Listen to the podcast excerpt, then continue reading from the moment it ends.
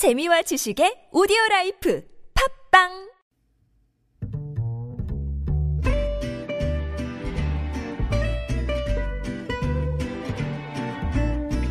Good evening, everyone.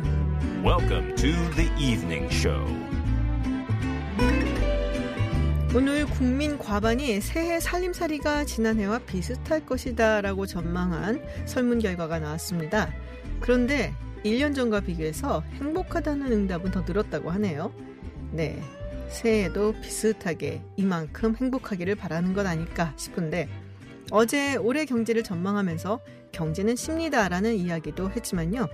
2020년에는 민생 경제의 주름살이 좀 펴지기를 우리 모두 긍정의 힘을 한번 믿어보는 건 어떨까요? 김지윤의 이브닝쇼 시작합니다.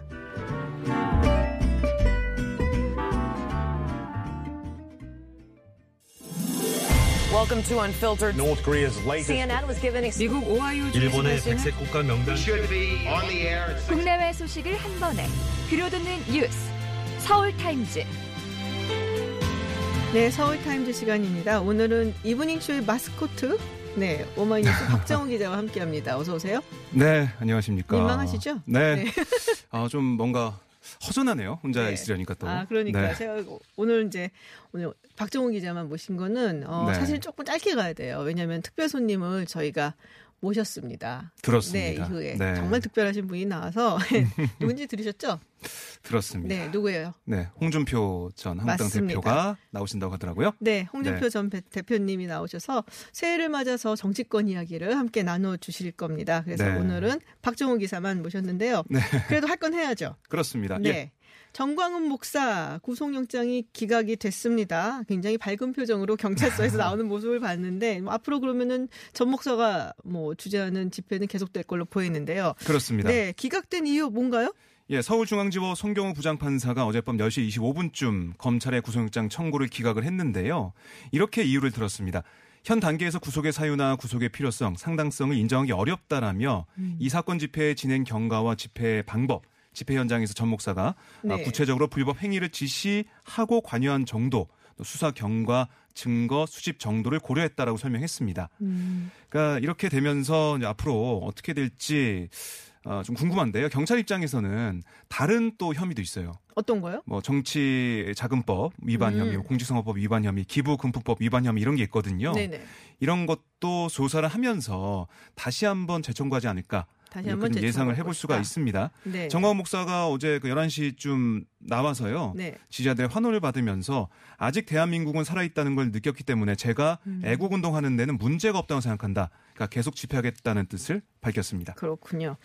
네, 뭐 갈 길이 바빠갖고 다른 네. 얘기도 전달하도록 하겠습니다. 추미애 법무부 장관 취임식이 있었습니다.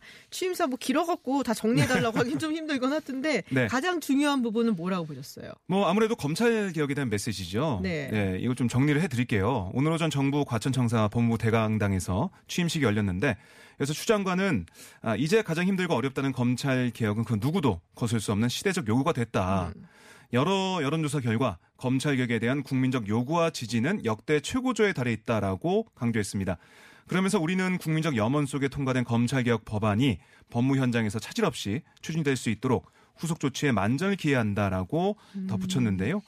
어, 이 검찰 개혁은 그 어려운 만큼이나 외부의 힘만으로는 이룰 수 없을 것이라며 네. 이제는 검찰 안에서도 변화와 개혁을 향한 목소리가 나와야 한다라고 주문을 했어요.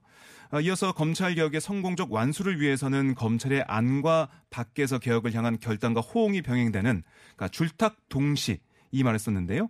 줄탁 동시가 이루어져야 한다.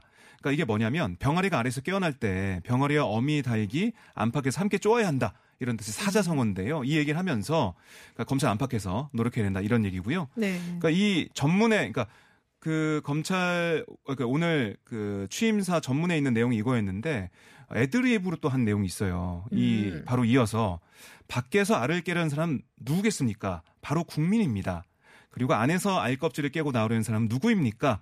검찰 조직이 아니라 개개 검사들이고 법무부 조직이 아니라 아, 개개 그러니까 법무부 직원들이 아니겠습니까? 이런 취지의 얘기를 했습니다. 그러니까 그만큼 뭐 검찰 개혁도 어, 강조하면서 그러니까 뭔가 여유 있는 모습 그걸 좀 볼 수가 있었습니다. 박수도 좀 유- 유도 하고 네. 그러니까 오늘 이 취임식 장소 자체도 대강당에서 있었거든요. 천석 되는 대강당에서 네. 그러니까 대회의실에서 있- 있었던 조국정 장관의 취임식과 좀 비교가 되고 분위기 좀 달랐다 음. 이렇게 볼 수가 있습니다. 그렇군요. 달미안이 생각이 나지.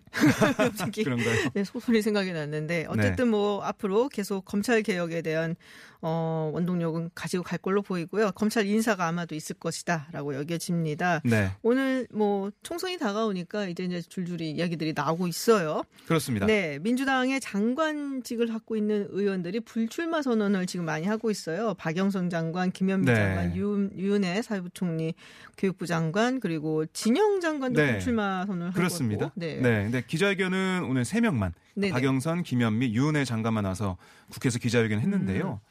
그러니까 우선은 뭐 서울 구로울 사선 박영선 장관은 떨리는 목소리로 제 지역구인 구로울은 대한민국의 산업화 노동자들의 아픔이 서려 있는 구로공단이 있던 네. 곳이다. 이제 뭐 중기부 장관으로서 이곳을 4차 산업혁명의 심장을 만들겠다라고 얘기하면서 불출마 얘기를 했고요. 또 경기 고양정 삼선인 김현미 장관 오늘 인사하면서 잠시 울먹이는 모습까지 음, 보였습니다. 그 대통령 국정 철학을 공유하는 안정적인 내각이 뭐 필요하다. 이걸 위해서 열심히 하겠다라는 취지의 얘기를 했습니다. 또 의원의 장관은 경기 고양병의 재선 의원인데요. 네. 문재인 대통령을 도와서 소임을 다하겠다라고 밝혔습니다.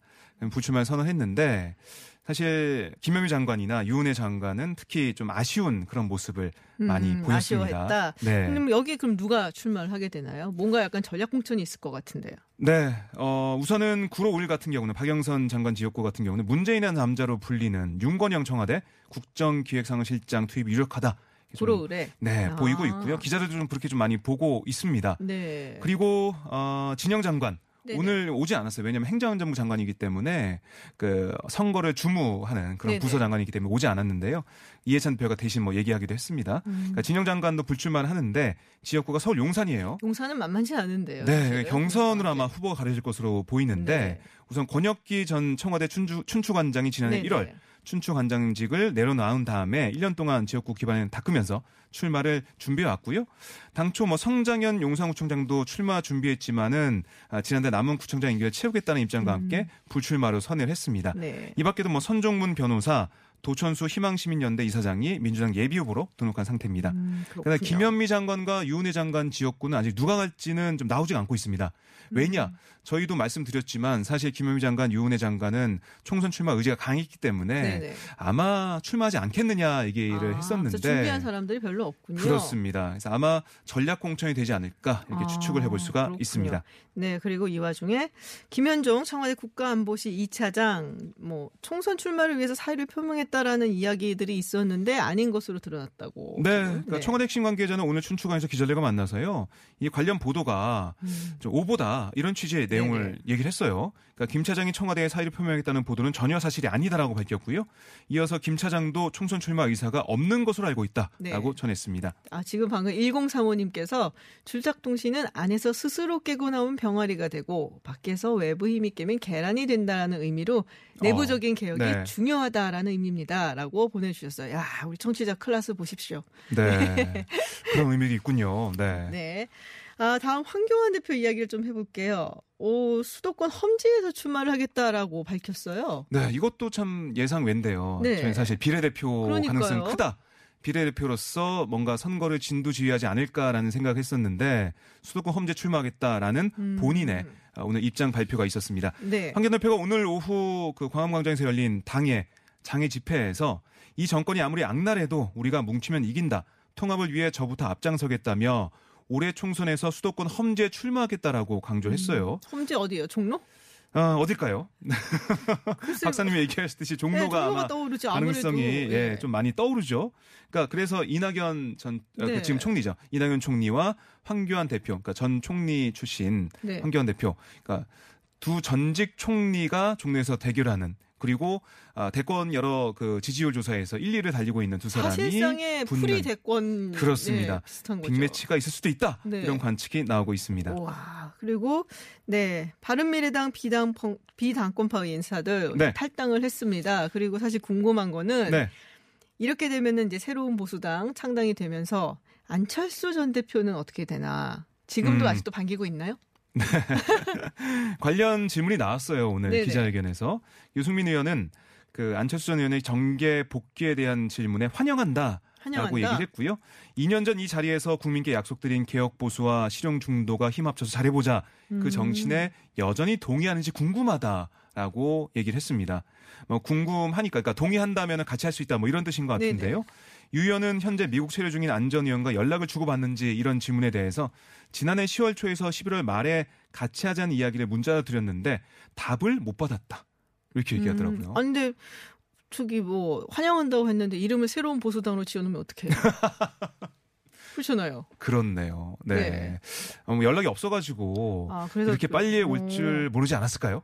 아, 그렇군요. 일단 답은 없지만 유승민 의원은 환영한다. 환영한다. 그러니까 왜냐하면은 두 그, 이제 뭐 지도자들이 만나서 당을 만들었으니까요. 네. 지금 다시 온다고 하는데 왜 오냐 이렇게 할 수 없잖아요. 아니 뭐 그거는 그렇죠. 진정 진정으로 죄송합니다. 진정으로 안철수 전 대표와 그 안철수 또전 대표 개파가 있잖아요. 그렇습니다. 네, 함께 이거 할 것이냐. 음. 이게 또 어떻게 보면 내년 총 내년이 아니네 이제. 네, 올해 총선에 상당한 변수가 될 수도 있으니까. 네. 네. 네, 아직까지는 문은 열어놓고 있다라고. 얘기를 하는데요. 이게 쉽진 않겠죠. 왜냐하면 안철수 전 대표가 와서 바른미래당 안에서 정치할지 아니면은 나와서 보수 대통합으로 갈지 이건 알 수는 없지만 음. 네. 현재까지 본 바로는 여러 가지 그 낡은 정치를 깨겠다는 얘기 계속 하고 있거든요. 음. 그러기 위해서는 뭐 보수나 뭐 진보에 얽매이는 그런 어, 양분적인 그런 정치는 하지 않을 거라 는 그런 분석이 뭐 지배적이다 볼 수가 있습니다. 알겠습니다. 네. 네. 오늘 말씀 여기까지 듣도록 벌써 하겠습니다. 끝났나요? 아유. 그러니까요. 네, 기다리고. 계셔서 네. 네, 지금까지 오마이뉴스 박정우 기자였습니다. 고맙습니다. 네, 고맙습니다.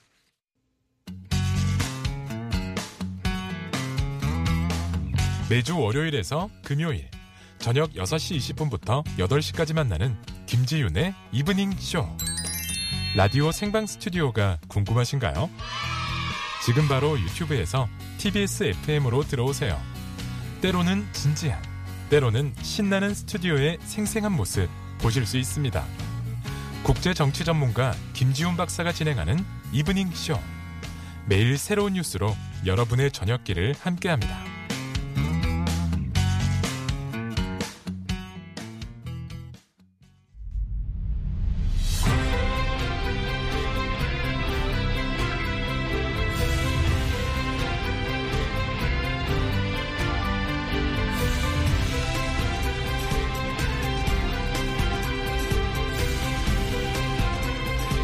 새해가 밝자마자 다시 보수 대통합 얘기가 나오고 있습니다. 현재 원내에 자유한국당 그리고 곧 창당할 새로운 보수당 또 우리 공화당도 있고 원외에는 국민통합연대 정광훈 목사 등 그- 어, 극우 강경 보수도 있네요. 근데 보수가 이렇게 분열된 적이 있었나 싶은데요. 4월 총선 변수로 떠오른 보수 대통합 과연 어떻게 될지 네 이분께 한번 들어보겠습니다. 최근 이분 목소리가 가장 커요. 그리고 네, 많은 네. 분들이 기울이고 있는데 보수 우파 대통합을 외치고 계시는 홍준표 전 자유한국당 대표 스튜디오에 와 계십니다. 어서 오세요, 대표님. 네 네. 한 3개월 만에 뵙는 것 같아요. 그렇습니다. 네. 백분 토론 때 네네. 뵀죠. 네, 그때 뵙고 그때 뭐 엄청났습니다. 인기가. 아, 재미있게 했죠. 네, 대표님 덕분에 뭐 시청률도 아주 그냥 뭐 굉장히 잘 나왔고. 아니, 그게 제 덕분이 아니고 유시민 이사장이 참 재미있는 사람이죠. 아, 그럼요. 두 예, 분의 예. 또 케미가 워낙 돋보여서 저희가 항상 약간 레전드처럼 이렇게 예, 여기고 예. 있는데 지금 어, 대표님 오셔갖고 유튜브 창에 굉장히 글이 많이 올라오고 있어요. 네, 네. 빨간 니트 너무 잘 어울린다라는 이야기도 있고요. 네, 오늘 좀 식시원한 이야기 좀 많이 좀 해달라는 부탁도 예, 오고 예, 있습니다. 예. 일단은 우리 청취자들 위해서 네. 한마디 좀 새 덕담 좀 부탁드릴게요. 이제 이제 그 새해가 되면 전부 이제 희망에 차서 어, 참 좋은 일만 어, 생각을 하게 되는데 금년도에는 어, 워낙 서민 경제가 나빠지고 민생이 어려워지니까 에, 정치하는 저희들이 몸둘 바를 모르겠습니다. 네. 어떻게 이제 새해부터는 어, 나라가 좀 정상적으로 흘러갔으면 참 좋겠다 어, 그런 바람을 가져봅니다. 네, 알겠습니다. 지금 홍준표 전 대표 지금 저희가 스튜디오에 모셨는데요. 어, 혹시 궁금하신 점 있으면 저희 50원의 유료 문자 샵 0951 그리고 TBS 앱으로 보내주십시오. 제가 대신 한번 질문을 드리겠습니다. 자유한국당 이야기를 안 할 수가 없죠. 네, 대표님 오셨으니까. 네, 현재 상황 어떻게 보고 계세요? 지금 뭐 선거법도 어쨌든 반대를 했지만 통과가 됐고 공수처법도 통과가 됐고 어, 자유한국당 또 입장에서는 이렇게 허망하게 내줬냐? 라고 이야기들을 할 수가 있을 것 같은데 지금 자유한국당 지도부 뭐 황교안 대표 그리고 심재철 원내대표 그리고 굳이 따지자면 나경원 전 원- 원내대표까지 무슨 말씀을 좀 하시고 싶으실지 궁금해요. 지금 상황을 보시면서. 나 새해 들어와서는 당 이야기를 좀 안 하려고 합니다. 아유 그러세요? 왜 그런가 하면 어, 새해부터는 이제 총선이 시작이 되고 가능하면 어, 밝은 얘기, 밝은 이야기. 희망적인 얘기를 하려고 하는데 선거법 통과되고 공수처법 통과되는 건 이거는 참으로 유감스럽습니다. 공수처법은 그렇습니다. 네. 이 법의 당부를 떠나서 이 정부 조직법이거든요. 네.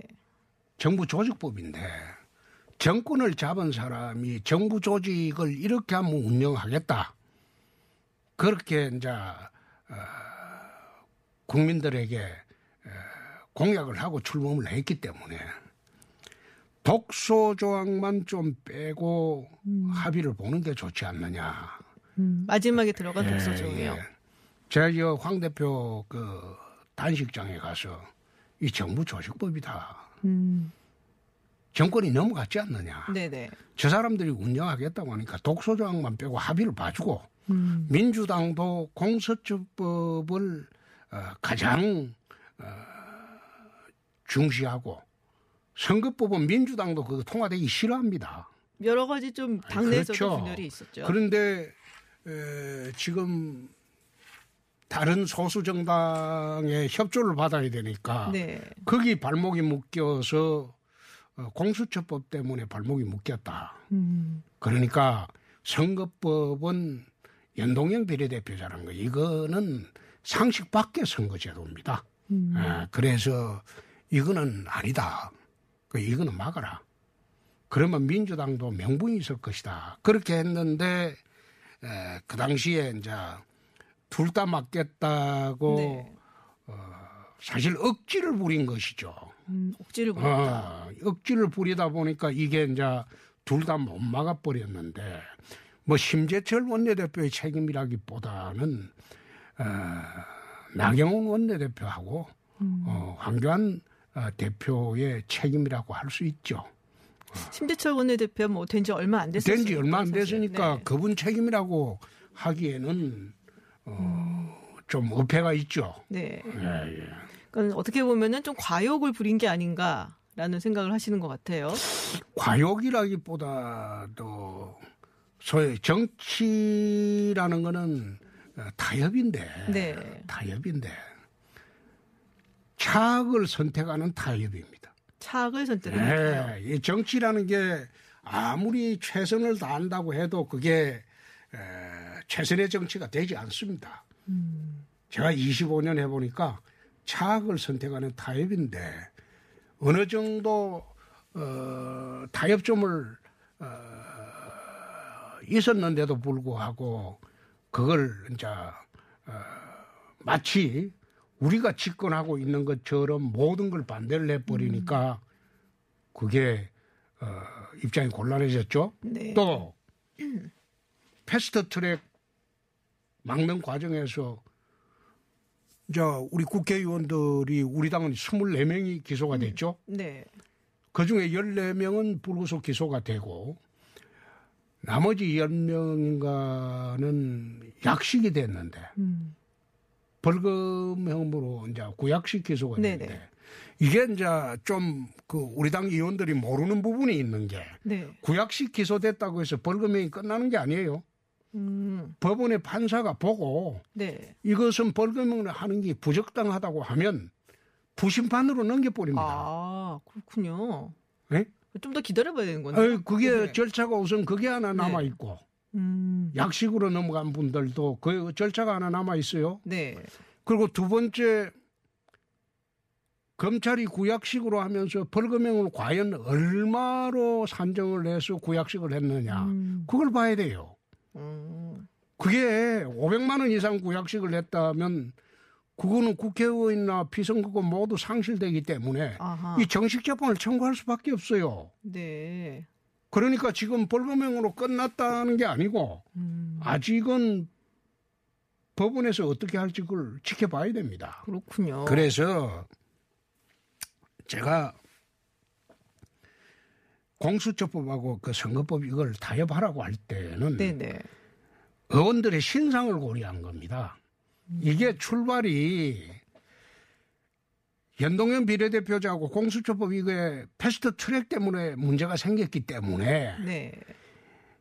공수처법을 독소조항 빼고 넘겨주고 선거법을 갖다가 민주당하고 타협을 하게 되면 음. 이게 전부 이제 무산이 되는 거 아니에요?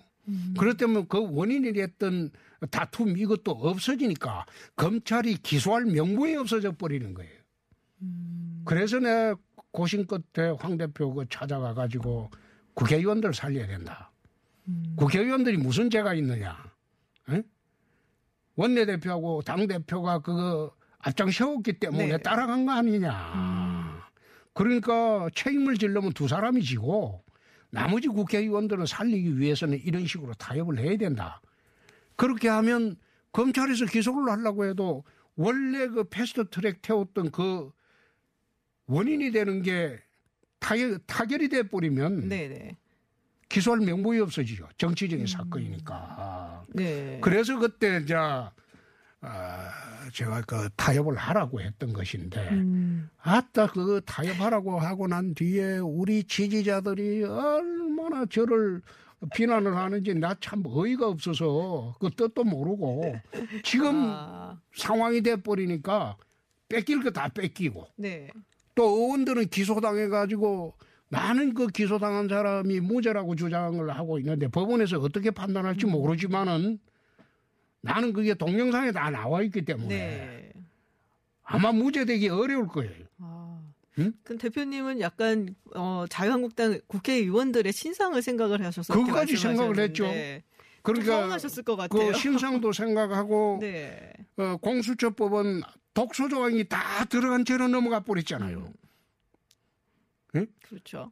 말하자면 공수처법의 그 독소 조항 중에 하나가 공수처장이 검찰총장한테 사건 넘기라 하면 넘겨야 된다. 그 조항이 이- 네네. 있습니다. 그 말이 안 되는 게 공수처장은 기껏해야 차관급입니다. 그리고 검찰총장은 헌법에 있어요. 장관급입니다. 헌법에 있는 사정의 종수가 헌법의 하위법인 법률에 있는 차관급 공수처장한테 지휘를 받아야 돼요. 그건 위헌이죠. 음, 그래서 그런 조항을. 빼라. 네. 빼고 해라. 그래 이야기를 했는데 그것까지 이제 음. 원안이 다 넘어가 버렸으니까 그러니까 어 정말로 그 어, 치명적인 실수를 하게 된 거죠. 그렇군요. 지금 질문이 근데 하나 들어왔어요. 지금 홍 대표님 생각도 지금 현재 뭐 황교안 대표라든지 또 여러 어, 자유한국당 의원들 그리고 원 외에서는 또 뭐 정광훈 목사도 있고 생각들이 조금씩 다른데 또, 어, 보수 통합에 대한 의견은 같잖아요. 그홍 대표님은 어떻게 해야 된다고 생각을 하시는 거예요?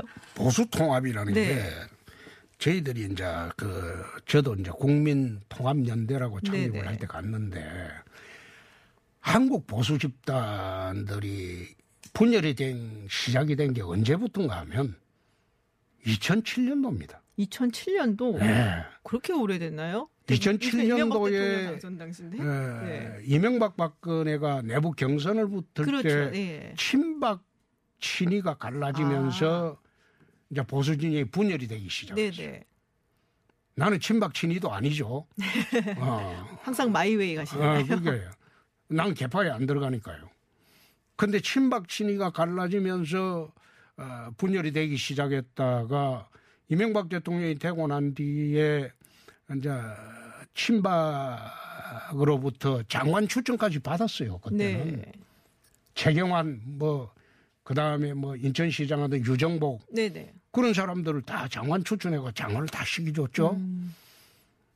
이명박 대통령은 그나마 어, 되자마자 공천할 때는 문제가 있었지만 공천 끝난 직후에 에, 친위 친박을 하나로 끌고 갔어요. 음. 근데 박근혜 대통령이 들어오고 난 뒤에 친박 일색으로 가버렸죠. 네네. 예? 그러고 난 뒤에 2016년도 공천할 때는 거의 비박은 학살하려고 되더랬죠. 그때 그랬죠. 그러게 문제가 많았죠. 진박 네. 논쟁이 있었고 맞아요. 진박 간별사가 있었고 옥새도 또뭐 막 그런 식으로 하는 바람에 국민들이 이제 이건 너무 심하다. 네. 그 총선에 우리가 패했죠. 네네. 총선에 패한 이유가 그게 이제 공천 독점입니다. 음. 그래서 이제 그 당시에 에, 이제는 친이 친박이 아니고 친박 비박으로 갈라져 버렸죠. 아, 그 그때부터 네. 그 말이 나왔네요. 그러고 보니까 친박 비박. 예, 그렇죠. 네. 어, 옛날에 그 뭐 동인 서인 남인 북인 뭐, 치- 뭐 조선시대 당정처럼 예. 그래 갈라져 버렸죠. 친박 비박으로. 네. 그래가지고 어, 당을 하나로 만들지 못하는 바람에 결국은 탄핵 국면에 가서 비박들이 등을 돌리게 되죠. 음, 예? 그렇죠. 그러니까 이게 보수 분열이 어, 결국은 탄핵 전국을 초래하게 됐고 탄핵 이후에 지금 3년인데 음, 3년 동안 서로 손가락질하면서 네 책임이다 내 책임이다 네. 손가락질한다. 그러니까 이런 식으로 분열이 되게 된 원인이 2007년부터 있었어요. 아, 되게 오래됐네요. 네. 그러면 고리.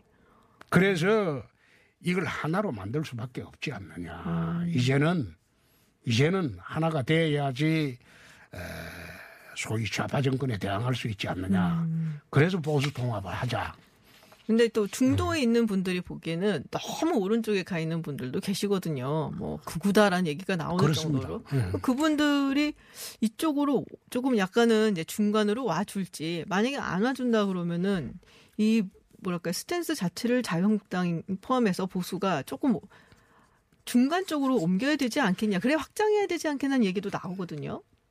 그게 네. 거구라는 말은 우리나라에서 너무 쉽게 사용하는데 네네. 우리나라에는 거구 세력이 없어요. 음. 거구라는 건 전체주의입니다. 이탈리아 파시스트처럼 네. 전체주의를 거구라고 하고 아, 우리나라는 거구 세력은 없습니다. 음. 그런데 그걸 거구라는 용어로 매도를 하는 건 잘못됐다. 정광훈 목사님이나 이런 분들이 주최하는 나는 집회 거구라고? 보기보다는 네. 어, 우파 세력 중에 가장 오른쪽에 가 있는 그런 사람이죠. 우파 세력 중에 예. 가장 오른쪽. 근데 좌파 세력도 이념의 스펙트럼이 넓어요. 네. 극좌부터 중도 좌파, 그 다음에 진성 좌파까지 합치면 음. 좌파도 어, 스펙트럼이 넓어요. 네네. 그 다음에 우파도 스펙트럼이 넓어요. 음. 그래서 이걸 당의 스펙트럼을 우파의 스펙트럼을 가지면 되지.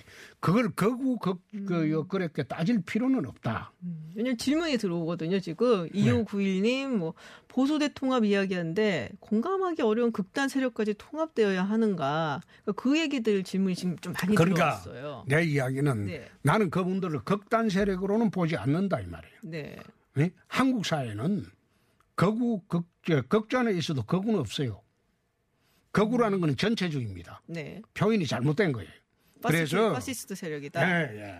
전광훈 목사님 같은 경우도 어, 저도 이제 10월 3일 집회에 연사로 딱 한 번 나가봤어요. 네네. 나가봤는데 에, 집회 과정에서 어, 좀 과격한 은사를 쓰죠. 네네. 과격한 은사를 쓴다고 해서 그걸 거구 세력으로 몰아, 몰아가서는 안 되죠.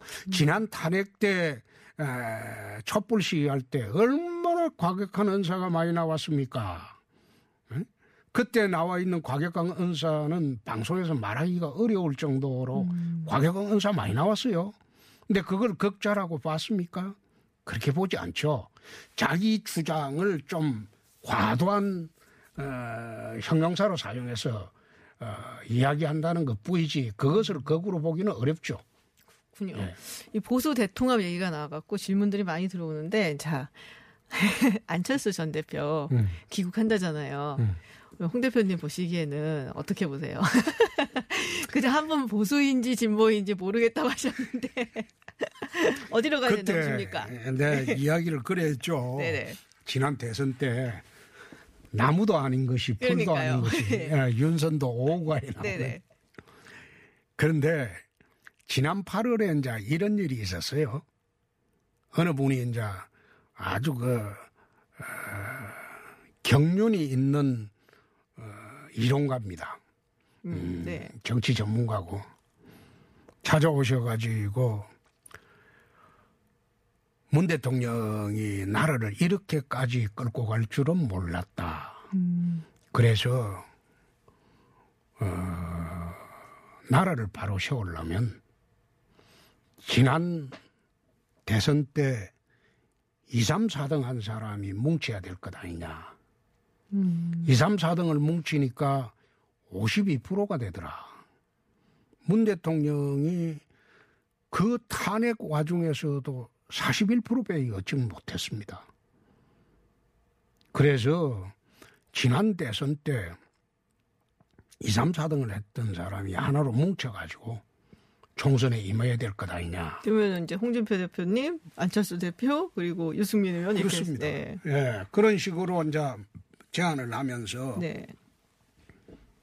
새 정당을 만들 때 중도 보수 세력들 뭉치는 정당을 만들 때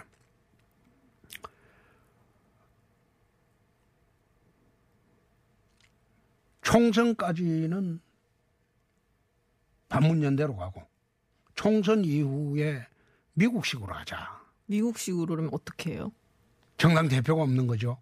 아, 원내 대표만 두고 네네. 그 다음에 거의 1년 동안 전국을 돌면서 토론회 개최하고 음, town hall meeting처럼. 그런 식으로 해서 어, 3자가 되든 4자가 되든 5자가 되거든 미국식 경선 제도를 해서 뽑으면 어, 다음 정권은 그 정당이 가져가는 거 아니냐. 그게 지난 8월에 어, 어떤 어, 정책 전문가가 와서 어, 했던 제안입니다. 제안인데